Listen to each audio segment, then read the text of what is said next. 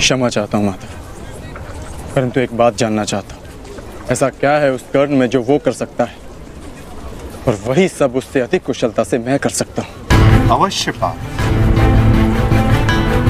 अवश्य तुम कर सकते हो। परंतु कर सकने में और कर लेने में बड़ा अंतर होता है पार। अर्थात?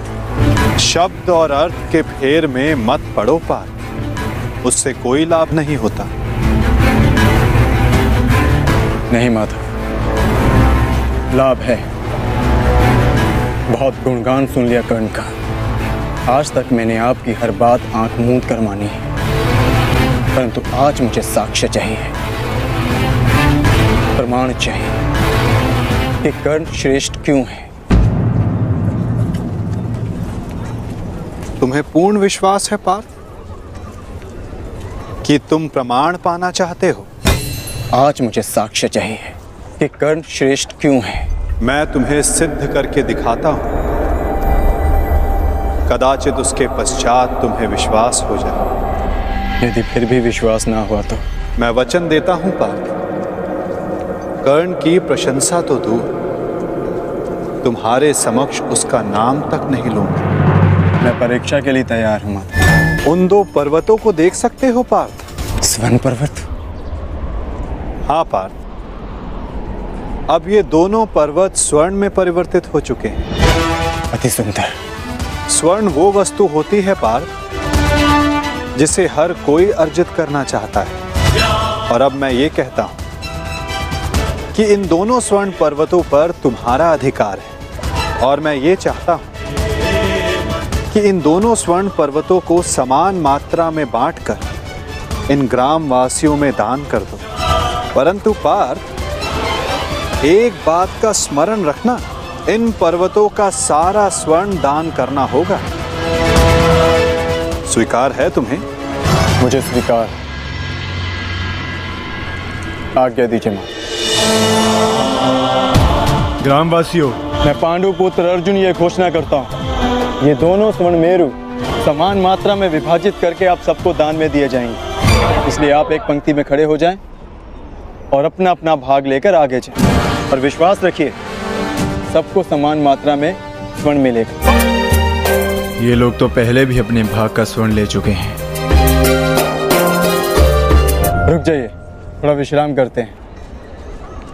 कुछ समय पश्चात पुनः प्रारंभ करें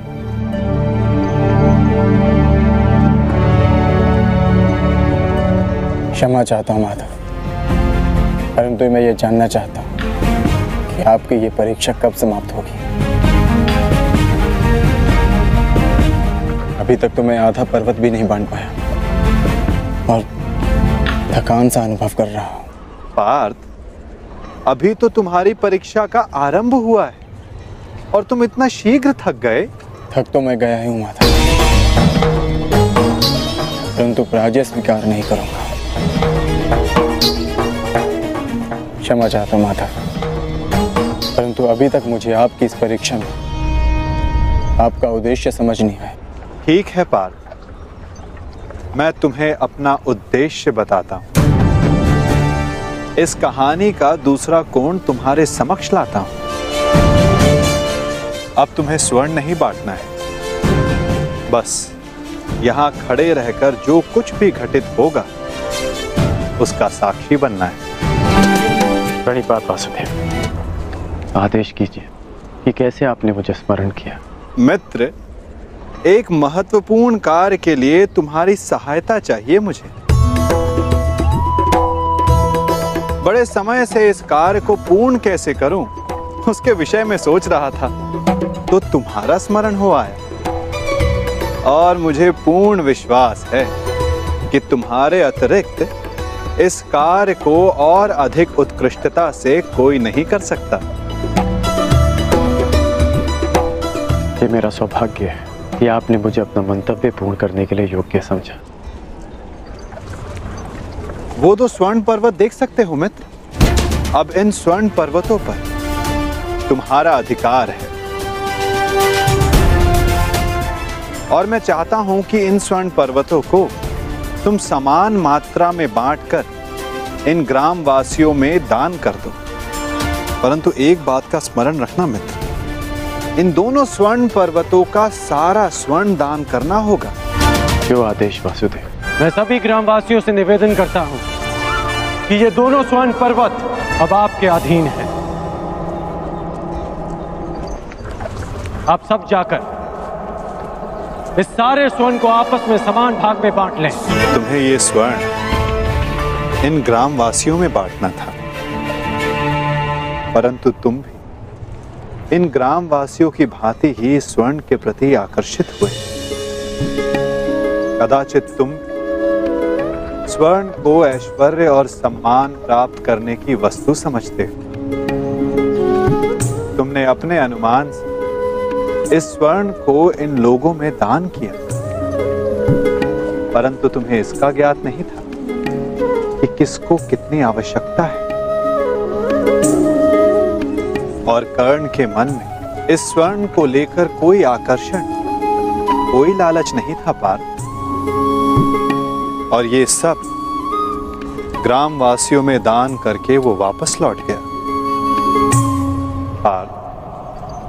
जिस पर दान करने का उत्तरदायित्व हो, उसके मन में वस्तु के प्रति लोभ नहीं होना चाहिए। उसकी चाह उसकी चाह पूर्ण करने की राह को देखो।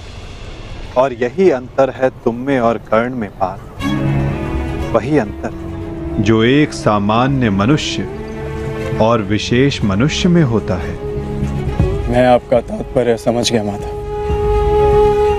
और ये भी समझ गया। कि आपके हृदय में कर्ण का स्थान मेरे स्थान से ऊपर क्यों है? नहीं पार्थ, ऐसा नहीं है। तुम भी मेरे लिए अत्यधिक प्रिय हो। परंतु जैसा कि मैंने पहले भी कहा, जितना प्रेम, जितना सम्मान मेरे हृदय में कर्ण के लिए, उतना ही प्रेम। उतना ही सम्मान तुम्हारे लिए भी मेरे हृदय में है पार परंतु कर्ण के प्रति मैं तुम्हारा दृष्टिकोण बदलना चाहता हूँ। जिस प्रकार, जिस दृष्टि से मैं कर्ण को देखता हूँ, उसी दृष्टि से तुम्हें भी दिखलाना चाहता हूँ पार मैं तुम्हें केवल ये बताना चाहता था पार कि क्यों कर्ण को दान वीर कर्ण के नाम से जाना जाता है? मैं समझ गया माता। अब धन्य हैं।